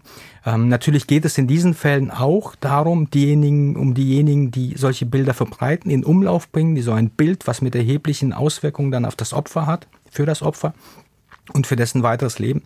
Bei denen geht es um Strafverfolgung, aber ähm, um diejenigen, die das passiv sozusagen bekommen haben, geht es uns eigentlich primär nicht, aber wir müssen auch in diesen Fällen ermitteln, weil es eben ein, um einen Verbrechenstatbestand geht. Das heißt, wenn wir jetzt bei dem Beispiel bleiben mit äh, einem Elternteil, was sich einen Screenshot macht von so einem Foto, das rumgeht unter den äh, Schülern, in dem Fall hat man ja gar keine andere Wahl, als Anklage zu erheben. Das ist richtig, wenn es einen hinreichenden Tatverdacht des Besitzes von Kinderpornografie gibt, wenn man nach Abschluss der Ermittlung von einem hinreichenden Tatverdacht ausgeht, dann gibt es bei Verbrechenstatbeständen eigentlich nur eine Möglichkeit, und diese eine Möglichkeit bedeutet Anklageerhebung, und zwar Anklageerhebung auch mindestens zum Schöffengericht. In diesen Fällen, wenn es um Verbrechen geht, gibt es keine Möglichkeiten für Staatsanwaltschaften und für Gerichte, nach Ermessen, nach Ermessensmöglichkeiten, nach Ermessensentscheidungen ähm, äh, letztlich solche Fälle auszusortieren. Bei Verbrechen muss entweder eingestellt werden, wenn es keinen hinreichenden Tatverdacht gibt, oder es muss eine Anklage geben mit ganz, ganz erheblichen Folgen. Das kann dann für eine Lehrerin, die in so einem Sachverhalt dann letztlich ein entsprechendes kinderpornografisches Bild einer Schülerin bekommen hat, auch dazu führen, dass man aufgrund der Verurteilung dann auch zu einer Freiheitsstrafe von einem Jahr dann letztlich natürlich alle Rechte aus dem Beamtenverhältnis verliert. Und die Gerichte, haben die eine Wahl, das Verfahren dann in der Hauptverhandlung einzustellen? Auch für Gerichte gibt es diese Möglichkeiten nicht, denn die Möglichkeiten, ein Ermittlungsverfahren aufgrund einer Ermessensentscheidung einzustellen, gelten sowohl für die Gerichte als auch für die Staatsanwaltschaften. Das heißt, auch hier besteht für die Gerichte wie für die Staatsanwaltschaften auch kein Handlungsspielraum. Können Sie sagen, wie viel Rechtsprechung es seit Inkrafttreten dieses verschärften Gesetzes schon gegeben hat? Wir haben keinen Überblick letztlich zu diesen Fällen. Wir wissen aus der Praxis, dass es diese Fälle gibt. Wir wissen in der pra- aus der Praxis auch, dass es natürlich zunehmend schwer ist, mit solchen Fällen, wo man keinen pädophilen Hintergrund hat, letztlich auch sachgerecht und im, im Ergebnis dann mit einer gerechten Entscheidung dann umzugehen. Ansonsten insgesamt stellen wir fest, dass es mehr Verfahren gibt im Bereich der Kinderpornografiebekämpfung, was zum einen mit den Ermittlungsmöglichkeiten natürlich ein Stück weit zusammenhängt, weil mit der Heraufstufung zu einem Verbrechen sind auch die Ermittlungsmöglichkeiten gestiegen. Sie können heute auch wegen Besitzes von Kinderpornografie, aber auch bei anderen Kinderpornografiedelikten wie Verbreiten oder Drittbesitzverschaffung dann letztlich auf, auf anspruchsvolle, auf schwere Ermittlungsmaßnahmen zurückgreifen aus dem Bereich der Telekommunikationsüberwachung. Ähm, aber es gibt eben neben diesen gestiegenen Möglichkeiten, Tatverdächtige aus der Szene zu identifizieren, auch viele Fälle, zu denen wir kommen, bei denen es letztlich eben dann auch keinen kein pädophilen Hintergrund gibt. Ein Teil dieser Fälle stammt auch aus den Hinweisen aus den Vereinigten Staaten von einer Nichtregierungsorganisation aus dem Bereich des Jugendschutzes. Nun gibt es einen Richter am Amtsgericht in München, der einen solchen Fall vorliegen hatte. Auch da ging es um eine Mutter, die mitbekommen hat, dass da in Chats bei ihrer Tochter, die in der Schule ist, ein Bild geteilt wurde vom Intimbereich einer Mitschülerin. Und die Mutter hat einen Screenshot gemacht von diesem Foto. Das Mädchen war acht Jahre alt und hat diesen Screenshot an andere Eltern geschickt. Und diese Mutter stand dann eben in München vor Gericht und ähm, der zuständige Richter, der sich seit vielen Jahren mit Kinderpornografieverfahren befasst, hat das Verfahren ausgesetzt und hat den Fall ans Bundesverfassungsgericht gegeben, weil er dieses Gesetz für verfassungswidrig hält. Mit der Begründung unter anderem, dass es nicht sein kann, dass es keinen minderschweren Fall gibt, ähm, auf dessen Basis man solche Verfahren dann einstellen kann. Halten Sie das auch für richtig und für nötig, dass der Richter das getan hat? Solche Fälle, wo eine Vorlage an das Bundesverfassungsgericht wegen angenommener ähm, Verfassungswidrigkeit einer, einer Norm sind in der Praxis, jedenfalls im strafrechtlichen Bereich, sehr selten, weil man im Regelfall, weil die Rechtsprechung im Regelfall immer versucht, mit den ähm, Regularien, die uns der Gesetzgeber gilt, auch so weit umzugehen, dass man am Ende ein gerechtes und ein, ein zufriedenstellendes sowohl für den Betroffenen, sowohl für die Allgemeinheit als auch für die Verfahrensbeteiligten ähm, zu finden. Ähm, man wird abwarten müssen. Klar ist, dass das Bundesverfassungsgericht sehr, sehr eingehend und gründlich mit dieser Regelung, mit, äh, mit der Vorlage des Amtsgerichts dann befassen wird. Ähm, und ansonsten betrifft sie exakt diesen Punkt, den, auf den auch im Gesetzgebungsverfahren auch Praktiker, aber auch Wissenschaftler darauf hingewiesen haben, dass man eben im Bereich der Kinderpornografie, des Besitzes von Kinderpornografie ohne einen minderschweren Fall und ohne jegliche Abstufung letztlich bei den einzelnen Kinderpornografie-Besitzformen möglicherweise ein ungerechtes Ergebnis in Einzelfällen dann auch bekommen kann. Denn es macht ja durchaus auch einen Unterschied, ob jemand eine Aufnahme, ein Bild bekommt, auf seinen Datenträger gespeichert hat, aber ob es jemand ist, der Dutzende, Tausende, Zehntausende oder Hunderttausende Aufnahmen teilweise vom schwersten Missbrauch, sexuellen Missbrauch von Kindern gespeichert hat. Und ähm, das Gesetz, die gesetzliche Regelung zum Besitz von Kinderpornografie lässt da keinen Handlungsspielraum. Es ist sozusagen alles mit einer Mindestsanktion von einem Jahr unter Strafe gestellt, ohne dass man daraus irgendwie unterschiedliche Fälle im Unwertsgehalt, im Schuldgehalt unterschiedliche Fälle auch unterschiedlich behandeln kann. Nun haben ja Ihre Kollegen, nicht nur aus Frankfurt, aber es war auch eine Kollegin von Ihnen ähm, im Bundestag, als das Ganze beraten wurde, und haben da ihre Expertise eingebracht und haben gesagt, was, was wichtig wäre aus ihrer Sicht. Das ist wohl so nicht ganz gehört worden, jedenfalls kann man sagen. Es ist jetzt so, wie es ist, aber Sie als Strafverfolger und auch mit Blick auf das, was, was Ihre Kollegen da Tag ein, Tag aus ermitteln, ermitteln müssen, was erhoffen Sie sich denn jetzt vom Bundesverfassungsgericht? Gut, wir müssen zunächst mal sozusagen mit dem bestehenden rechtlichen Instrumentarium unsere Arbeit machen und versuchen in diesen Fällen dann letztlich gründlich und intensiv dann auch ein gerechtes Ergebnis auch zu finden. Und ansonsten wird die Entscheidung des Bundesverfassungsgerichts abzuwarten sein. Es ist klar, dass es eine sehr, sehr gründliche und sehr, sehr intensive Prüfung dann auch geben wird in Karlsruhe.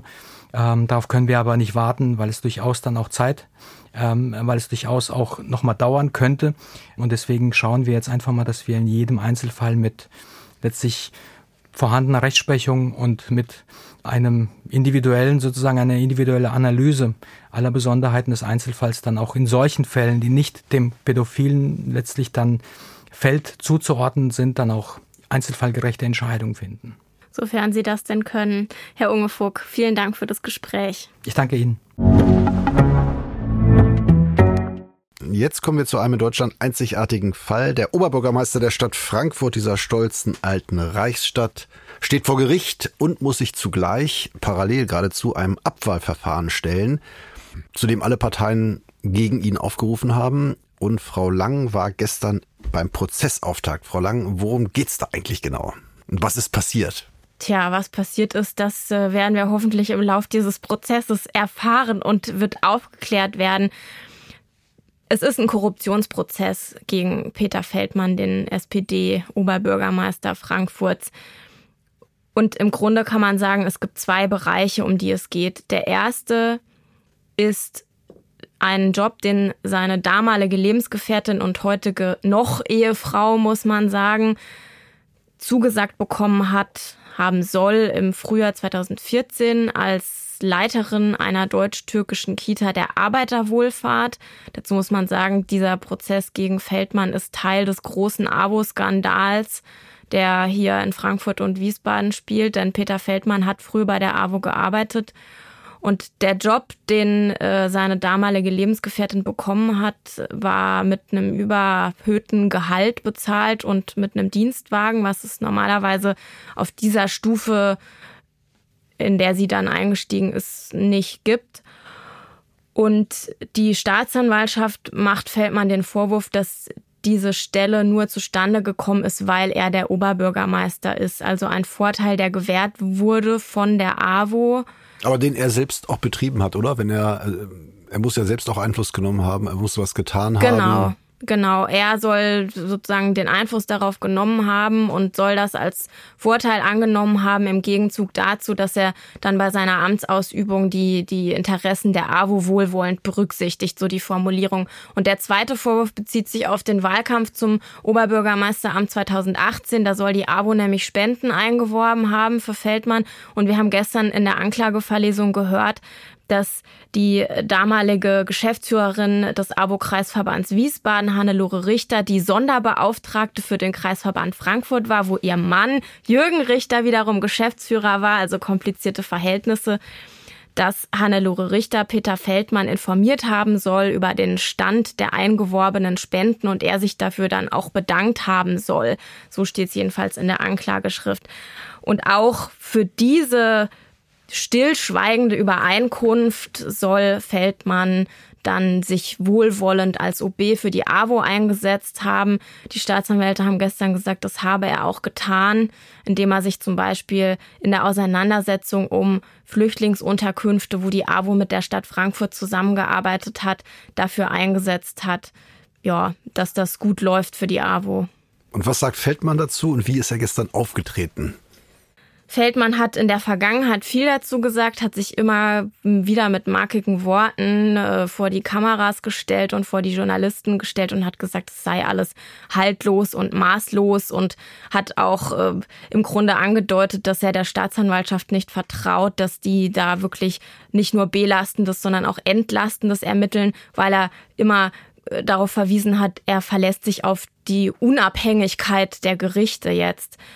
Gestern allerdings ist er ganz anders aufgetreten. Er ist nicht zum Haupteingang des Gerichtes hineingekommen, wo die vielen Fotografen und Kameraleute standen. Er ist erst kurz vor knapp in den Gerichtssaal gekommen und er hat auch gestern selbst nichts gesagt, hat seinen Verteidiger oder einen seiner beiden Verteidiger, ähm, die er hat, sprechen lassen. Und äh, der Verteidiger hat für den nächsten Prozesstag, nächste Woche Donnerstag, eine Einlassung angekündigt, allerdings nicht eine Einlassung des Angeklagten selbst, sondern eine Verteidigererklärung, die umfassend und sehr detailliert und sehr lang sein soll. Also wir dürfen mal gespannt sein, was dann da alles kommt nächste Woche. Es gilt ja logischerweise die Unschuldsvermutung, wobei es für einen Politiker ja auch selten ist, dass er so lange ausharrt im Amt, wenn man bedenkt, es gibt ja noch ein paar andere Vorwürfe. Das ist aber ein handfester strafrechtlicher Vorwurf und immerhin ist die Hauptverhandlung zugelassen, hat begonnen und parallel eben findet auch deswegen ein Abwahlverfahren statt. Wie ist da Ihre Einschätzung? Die Hürden sind ja recht hoch. Aber immerhin haben alle Parteien im Römer dazu aufgerufen, ihn abzuwählen. Fast alle Parteien im Römer, genau. Ähm, aber auf jeden Fall die Koalition und die C D U und auch die S P D, Feldmanns also eigene Partei, Partei mhm. die sich äh, lange geziert hat, aber dann, als die Anklage erhoben worden ist und dann auch zugelassen worden ist, ne, ein paar Monate später auch ja gesagt hat, jetzt geht es alles wirklich nicht mehr. Das Abwahlverfahren hat schon begonnen. Die Leute können schon per Briefwahl abstimmen. Am sechsten November ist dann der Bürgerentscheid. Ja, die Hürden sind hoch, denn ähm, es muss eine Mehrheit der Wahlberechtigten, aber mindestens dreißig Prozent für die Abwahl stimmen, damit der die ja direkt gewählte O B, der auch nur vom von den Wahlberechtigten abgewählt werden kann, dann auch abgewählt ist. Es ist natürlich ein bisschen schwierig. Ich bin immer stark dafür, dass man das Strafverfahren trennt oder die strafrechtlichen Vorwürfe trennt von den anderen Vorwürfen, die es gegen Feldmann noch so gibt, die die Art seiner Amtsführung betreffen oder die zum Beispiel seinen nicht so erfolgreichen Auftritt bei der Europapokalfeier der Frankfurter Eintracht betreffen.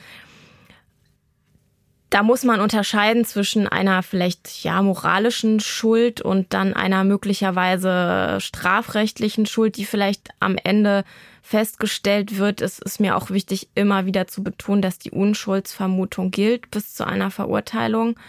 Das darf auch nicht vergessen werden. Aber natürlich sind die Vorwürfe gegen ihn, die jetzt in dieser Anklage stehen, der Ausgangspunkt für das Abwahlverfahren. Also so ganz trennen kann man das natürlich auch nicht.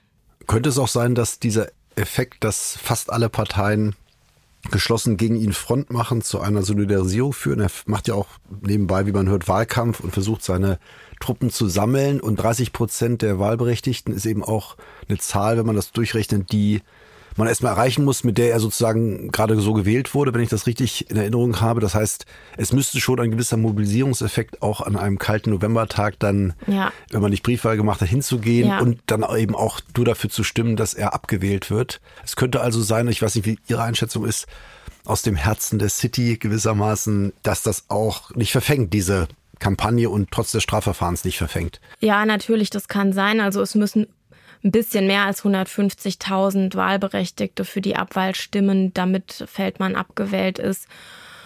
Ja, und wie groß die Chancen sind, dass das passiert oder nicht passiert, ich glaube, da schwanken die Meinungen. Aber meine persönliche Einschätzung ist, dass es auf die Eintracht ankommen wird. Denn wir können natürlich immer viel schreiben und viel erzählen. Wir erreichen nicht immer sehr viele Menschen, die sich für Kommunalpolitik interessieren. Das ist ein sehr spezielles Feld, leider und zu Unrecht, muss man sagen, weil die Kommunalpolitik ja darüber bestimmt, was hier vor Ort, wo wir leben, passiert und gemacht wird. Da sollten sich viel mehr Menschen eigentlich dafür interessieren. Aber die Frankfurter Eintracht hat natürlich ein Riesenpotenzial, auch An, an Wahlberechtigten, die da mobilisiert werden können. Und das wird jetzt auch interessant zu sehen, ob und wie sich die Eintracht da in den nächsten Tagen auf den Bürgerentscheid hin nochmal verhalten wird. Aber was man auch sagen muss, dieser Prozessbeginn jetzt kurz vor dem Bürgerentscheid, der wirft natürlich auch nochmal ein Schlaglicht auf die Causa Feldmann, und ähm, das lesen jetzt viele, viele Menschen und erinnern sich vielleicht daran, und ähm, ja, das könnte natürlich auch noch einen Mobilisierungseffekt haben. Mhm. Er hat ja selbst auch sein Versprechen gebrochen, im Januar zuzutreten. Das heißt, wenn er das überleben sollte, dann wird er natürlich sagen, ich habe jetzt sozusagen, ich bin einmal gewählt worden, einmal wiedergewählt worden, habe einmal eine direkte Abstimmung gewonnen über meine Abwahl, was für Frankfurt natürlich womöglich in der Reputation auch wieder nicht so gut wäre, aber ist ja denkbar, dass es so kommt, selbst wenn die Eintracht mobilisiert. So sieht es aus, das ist durchaus denkbar, und äh, da hat Feldmann sich nicht an sein Wort gehalten, und es gibt ja auch Gerüchte, dass er, wenn er dieses, diesen Bürgerentscheid übersteht, möglicherweise sogar zweitausendvierundzwanzig dann, wenn seine Amtszeit endet, danach vielleicht doch nochmal antreten könnte. Ich glaube, wir haben im Verlauf dieser ganzen Affäre gelernt, dass alles möglich ist, wenn es um Peter Feldmann geht. Vielen Dank. Ein schönes Schlusswort. Ja, ein kleiner aktueller Einschub noch zum Thema Richtlinienkompetenz. Olaf Scholz hat ja gesagt in einem Brief, er verfüge, er habe entschieden jetzt, dass ein A K W, die gesetzliche Grundlage zu schaffen sei, dass ein A K W äh, weiter betrieben wird einstweilen und ähm, noch weitere gesetzliche Grundlagen geschaffen werden müssen, was die Frage eigentlich auch ganz spannend in der Theorie, in der Praxis vielleicht gar nicht so sehr aufwirft, wie ist das eigentlich mit der Ressortzuständigkeit, die auch im Grundgesetz verankert ist, unter Richtlinienkompetenz, weil eigentlich führt jeder Minister sein Ressort in eigener Verantwortung, aber der Kanzler bestimmt die Richtlinien der Politik. Insofern kann man natürlich fragen, ist das hier eigentlich eine grobe Richtungsentscheidung oder nicht eher eine Ressortzuständigkeit? Ähm, wobei das sicherlich auch teilweise schon abgesprochen war, dass Scholz zu dieser Maßnahme greift, die er früher immer ausgeschlossen hat, dass er einen Brief schreibt und sich auf die Richtlinienkompetenz beruft. Aber der Punkt ist natürlich, wenn ein Minister das zum Thema machen würde, Moment mal, das war doch eine Ressortfrage, ist ja sowieso die Koalition in der Krise, beziehungsweise auch der Bundeskanzler könnte natürlich theoretisch einen Minister zur Entlassung vorschlagen, das wird er aber nicht tun, wenn es der Minister eines Koalitionspartners ist. Insofern mag man das für theoretisch halten, aber die Frage, was von der Richtlinienkompetenz umfasst ist, kann man natürlich trotzdem stellen. Hier kommt noch hinzu, dass natürlich ein Gesetz auch von der Richtlinienkompetenz nicht quasi angeordnet werden kann im Rahmen der Richtlinienkompetenz, weil der Bundestag nicht Empfänger dieser Befugnis des Bundeskanzlers ist. Die bezieht sich eben auf Minister. Trotzdem hat jetzt Habeck auch schon ja einen Entwurf vorgelegt. Also insofern ist das ein ganz interessantes Thema, das immer wieder hochkocht. Jedenfalls sich auch gut für Auslegungsfragen der Verfassung eignet. In der Praxis allerdings, soweit ich sehe, auch noch nicht zu verfassungsrechtlichen Streitigkeiten geführt hat, weil das eben ein Thema ist, das dann politisch gelöst wird. Scholz hat sich ja gar nicht auf die Richtlinienkompetenz bezogen, die im Grundgesetz festgeschrieben ist. Auf die Geschäftsordnung, die wiederum ausformuliert, aber auch ein bisschen anders formuliert, was im Grundgesetz steht, in der Tat. Also er hat sich auf Paragraph eins der Geschäftsordnung der Bundesregierung bezogen. Und äh, da steht das nochmal etwas anders, interessanterweise auch, als in der Verfassung. Wo ist der Unterschied? Äh, da steht zum Beispiel, äh, dass er das durchsetzen kann und dass der Minister daran gebunden ist, während in der Verfassung nur steht, der Kanzler bestimmt die Richtlinien der Politik und ähm, jeder Minister, ich habe es jetzt, sag's jetzt mal aus dem Kopf, regelt im Rahmen seiner Zuständigkeit sein Ressort. Und die Verfassung geht natürlich vor und man muss müsste immer fragen, im Rahmen der Auslegung geht jetzt die Geschäftsordnung weiter und ist das noch im Rahmen einer zulässigen Verfassungsauslegung. Man kann natürlich Richtlinienkompetenz auch so verstehen, es geht nicht um die großen Grundfragen, sondern es geht auch darum, dass der Kanzler, der die, die Regierung führt, für Einheitlichkeit sorgen muss. Das heißt, wenn es einen Streit gibt, der nicht entschieden werden kann, wäre das auch ein Fall für Richtlinienkompetenz. Äh, man sieht aber auch so ein bisschen an dem, an der Inszenierung, wenn man so will, dass natürlich das womöglich auch von vornherein klar war, wenn wir hier nicht weiterkommen, F D P und Grüne, muss irgendwie Scholz vielleicht auch gespielt formal das entscheiden und wir halten uns dran. Es sei denn, es ist irgendeine rote Linie überschritten. Und das Witzige ist natürlich, dass die Grünen gerade am Parteitag etwas anderes beschlossen haben, aber es ist nun mal eine... Zwei Tage vorher. Genau, aber die F D P, muss man sagen, die jubelt, hat auch was Weitergehendes beschlossen. Also auch die kann nicht sagen, Scholz ist voll auf unserer Linie. Insofern äh, war das ein Kompromiss, den man aber dann mit, über die Richtlinienkompetenz ganz gut verkaufen kann. Ja, gewonnen hat niemand so richtig. Wie ist Ihre Einschätzung? Hat Scholz seine Position damit gestärkt? Oder eher nicht? Ich glaube, es ist ein Zeichen natürlich, dass, also er musste natürlich dann durchaus, das kann man so deuten, man kann aber auch zugleich sagen, und beides ist richtig, es ist ein Zeichen der Krise. Also wenn man zu dem Mittel greift, schon so früh in der Regierungszeit, zeigt das natürlich, es ging nicht hinter den Kulissen geräuschlos. Insofern macht man nach außen klar, da knirscht es, aber man macht auch klar, wer den Hut auf hat. Diese Koalition hat auf jeden Fall keine leichte Zeit und hat nicht immer ein gutes Bild abgegeben in den vergangenen Monaten. Und das kann man, glaube ich, sagen, dass das auch in dem Fall so gewesen ist. Und auch jetzt äh, mit Scholz, der, naja, jedenfalls nach außen so aussieht, dass er auf den Tisch gehauen hat. Auch wenn es dann wahrscheinlich in Wahrheit doch ein bisschen anders alles gelaufen ist. Genau, man sieht eben, dass die Zeitenwende, es wurden ja auch richtige Sachen eingeleitet und gesagt und richtig, auch teilweise richtige Reden gehalten. Aber man sieht, wenn es jetzt in die Praxis geht, das ist doch eine mörderische Aufgabe, nicht nur für diese Koalition, das wäre es für jede Koalition gewesen, aber wenn jetzt so unterschiedliche Partner aus der Friedensbewegung kommen, aus der Anti-Atomkraftbewegung, die Grünen und dann mit einem eher libertären Anspruch die F D P, die das in der Form auch noch nicht so erlebt hat, das ist natürlich eine besondere Herausforderung noch in dieser Zeitenwende. Und das wird auch so bleiben. Ja. Dann kommen wir zum gerechten Urteil, das dieses Mal vom EuGH kommt und es geht um das Thema Kopftuch, das ja seit Jahren immer wieder und nach wie vor natürlich ein riesiges Thema ist, das auch auf allen unterschiedlichen Ebenen die Gerichte beschäftigt. Und diesmal ging es um die Frage, ob ein Arbeitgeber, ein Unternehmen das Tragen von religiösen Zeichen wie dem Kopftuch seinen Mitarbeiterinnen verbieten kann. Und in dem Fall ging es um eine, einen Fall aus Belgien, wo sich eine Frau, die Kopftuch trägt, für ein Praktikum beworben hat bei einer Wohnungsgesellschaft. Und diese Wohnungsgesellschaft hat eine Neutralitätsregel, nämlich, dass die Mitarbeiter ihre religiösen, philosophischen oder politischen Weltanschauungen weder durch ihre Kleidung noch durch Worte zum Ausdruck bringen dürfen. Und deshalb ist die Frau abgelehnt worden für das Praktikum. Sie hat sich dann kurz danach nochmal beworben und hat vorgeschlagen, sie könnte doch eine andere Kopfbedeckung tragen. Das ist dann aber, hat auch nicht funktioniert und deshalb ist sie dann schlussendlich vor Gericht gezogen. Herr Müller, was ist dann jetzt am Ende genau dabei rausgekommen? Ja, man sieht bei diesem Urteil des EuGH, dass wir in einem Staatenverbund leben, dass es durchaus auch Spielraum gibt zwischen den Mitgliedstaaten, ist natürlich ein heißes Eisen. Genau, Stichwort Iran. Äh, dort ist ja der Tod einer Frau, die sozusagen angeblich aufgrund von dieser schrecklichen Moralpolizei empfundenen falschen, des falschen Tragens des Kopftuchs sozusagen zu Tode geprügelt worden. Und jetzt äh, reißen sich alle Frauen schneiden sich nicht nur Haare ab, sondern reißen sich die Kopftücher runter, die sozusagen zwingend vorgeschrieben sind eigentlich. Das Kopftuch ist also ein immenses Symbol, auch für Freiheit oder Unfreiheit.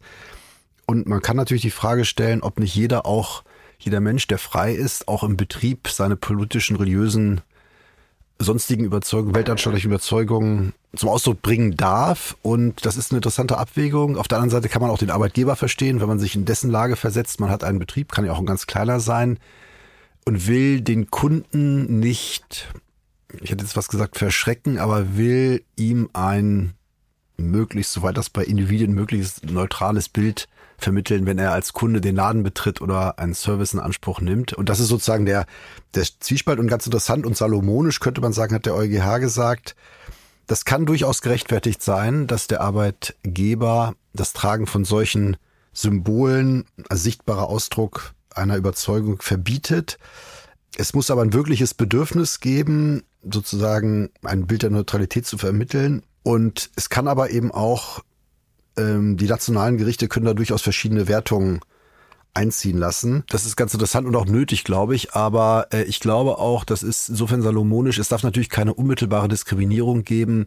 So nach dem Motto, du darfst ein Schild tragen, stopp die C D U. Der andere darf aber kein Kopftuch tragen, sondern er muss schon konsequent sein und sagen, es gibt bei uns ein Bedürfnis eines neutralen Auftretens, also keine politischen, keine religiösen Überzeugungen, also auch kein großes Kreuz, dann eben auch kein Kopftuch.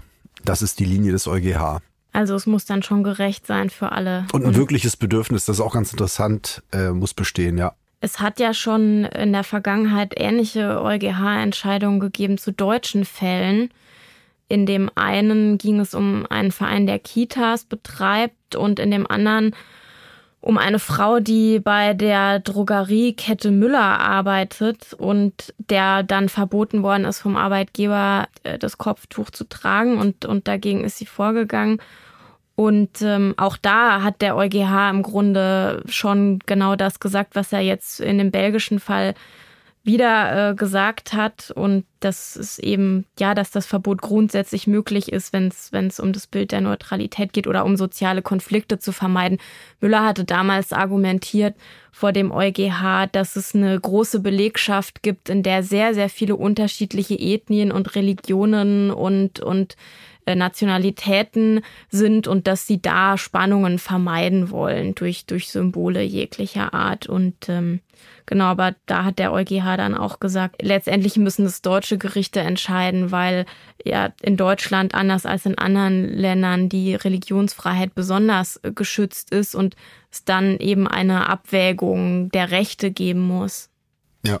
Und in dem Fall ist es ja jetzt so, da geht es um Unternehmen, da geht es um Arbeitgeber, aber die Frage des Kopftuchverbots oder des Verbots von religiösen Symbolen hat ja auch, wenn es um den, um den Staat geht, also zum Beispiel um, ähm, ob Lehrerinnen äh, Kopftücher tragen dürfen, ob Rechtsreferendarinnen, da gab es einen Fall aus Hessen, dann auf der Richterbank ein Kopftuch tragen können, das Entscheidung gegeben vom Bundesverfassungsgericht, ja. Und das ist natürlich, hat nochmal eine ganz andere Dimension, als wenn es jetzt um die freie Wirtschaft geht. Genau, und da finde ich auch teilweise auch etwas anders als das Bundesverfassungsgericht. Also grundsätzlich ist es ja schon ein Unterschied, ob man in der Privatwirtschaft ist oder beim Staat, weil der Staat, wir sind nicht laizistisch, aber der soll eben gerade eher, dem man teilweise auch nicht ausweichen kann. In der Schule ist es besonders krass, Schulpflicht, er sollte eben, ja, also nicht den Eindruck erwecken, dass er sozusagen ein religiöser Staat ist, wobei man bei den Kreuzen natürlich auch das Argument bringen kann, das finde ich auch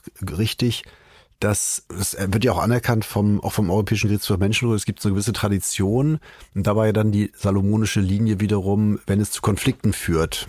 Also das Kreuz kann hängen bleiben, es sei denn, es führt zu Konflikten, dann muss man vielleicht eine andere Lösung finden. Ähm, wobei im ursprünglichen Ausgangsfall war es, glaube ich, auch ein sehr bombastisches Kreuz. Da kann man auch wieder vielleicht die Eltern verstehen, dass sich eben auch deswegen aufgedrängt hat, weil das eine Schulpflicht gibt. Während die Kreuze zum Beispiel jetzt in bayerischen Vorzimmern von Ämtern, die auch Herr Söder als Minister aufgehängt hat, da wurde ja gesagt, was man auch vertreten kann, das ist im Eingangsbereich, man wird nicht unter dem Kreuz einen Antrag stellen müssen bei der Bußgeldstelle oder so, sondern, und das entspricht eben der christlichen Tradition, die es ja auch gibt. Genau, also das, das ist, das ist noch eine andere Abwägung als beim privaten Arbeitgeber, aber es zeigt sich eben auch hier, auch hier ist das möglich, äh, in diese ureigene Weltanschauungs-, Religions-, Glaubensfreiheit insofern einzugreifen. Man kann da sicherlich auch Kompromisse finden. Ich würde sa- sagen, das liegt auch in der Natur der Grundrechte, dass zum Beispiel jemand, der im Lager tätig ist, andere Voraussetzungen erfüllen muss als jemand, der im Kundenservice tätig ist. Warum soll nicht jemand im hinteren Bereich, wenn man sagt, das Entscheidende ist unser Bild nach außen, ein Kopftuch oder ein Kreuz tragen? Wenn er aber am Schalter sitzt, dann soll er eben ein Bild der Neutralität vermitteln. Ich glaube, was man daran sieht, ist, dass es uns immer wieder beschäftigen wird, die, oder die Justiz, die Gerichte immer wieder beschäftigen wird. Ähm, das, das wird auch in Zukunft nicht ausbleiben. Und es ist auch gut so, dass Rechte immer wieder abgewägt werden, ab, dass Rechte immer wieder abgewogen werden und sich die Rechtsprechung dann auch entwickelt im Lauf der Jahre. Das äh, wird sicherlich immer wieder neue Fälle geben, die vor den Gerichten landen. Genau, und ein Punkt war eben auch, das ging ja auch beim Kopftuchverbot für Lehrerinnen so, es muss jedenfalls ein Gesetz, wir haben heute auch über den Gesetzgeber gesprochen, ein Gesetz da sein und der Gesetzgeber muss das eben selbst regeln. Man kann nicht einfach per Anordnung das regeln, weil es eben eine grundlegende Frage ist, die wesentlich für die Ausübung von Grundrechten ist. Und das Kopftuch ist dann deswegen noch ein bisschen heikler als das Kreuz, weil es eben nicht unserer kulturellen, religiösen Tradition entspricht, muss man ganz klar sagen. Aber der EuGH sieht natürlich hier alle Symbole gleich und sagt eben, es geht um politische, weltanschauliche, religiöse Symbole, die kann man, ähm, wenn es ein wirkliches Bedürfnis gibt, sozusagen auch als Arbeitgeber untersagen. Das ist natürlich auch ein Zeichen einer sich verändernden Gesellschaft, was man sieht auch an diesen Fällen. Also man kann daran auch ablesen, dass äh, ja, sich die deutsche Gesellschaft verändert im Laufe der Jahre und, und das auch immer weiter tun wird. Und das spiegelt sich natürlich dann auch wieder an dem, was vor den Gerichten landet. Absolut. Und wie immer gibt es mehr aktuelle Berichterstattung zu Rechtsthemen auf faz punkt net slash Einspruch. Dort gibt es auch Exklusivbeiträge für unsere Einspruch-Abonnenten. Und wer sich dafür interessiert, kann sehr, sehr gerne unser kostenloses Probeabo, für vier Wochen ist es kostenlos, abschließen. Das findet sich unter faz punkt net slash Einspruch testen. Ja, Herr Müller, damit verabschieden wir uns für diese Woche von unseren Hörerinnen und Hörern. Schön, dass Sie dabei waren, auch diese Woche wieder. Und liebe Hörer, bleiben Sie Einspruch treu. Dem kann ich mich nur anschließen. Vielen Dank für die chronische Aufmerksamkeit, die wir Sie genießen. Alles Gute und bis zum nächsten Mal.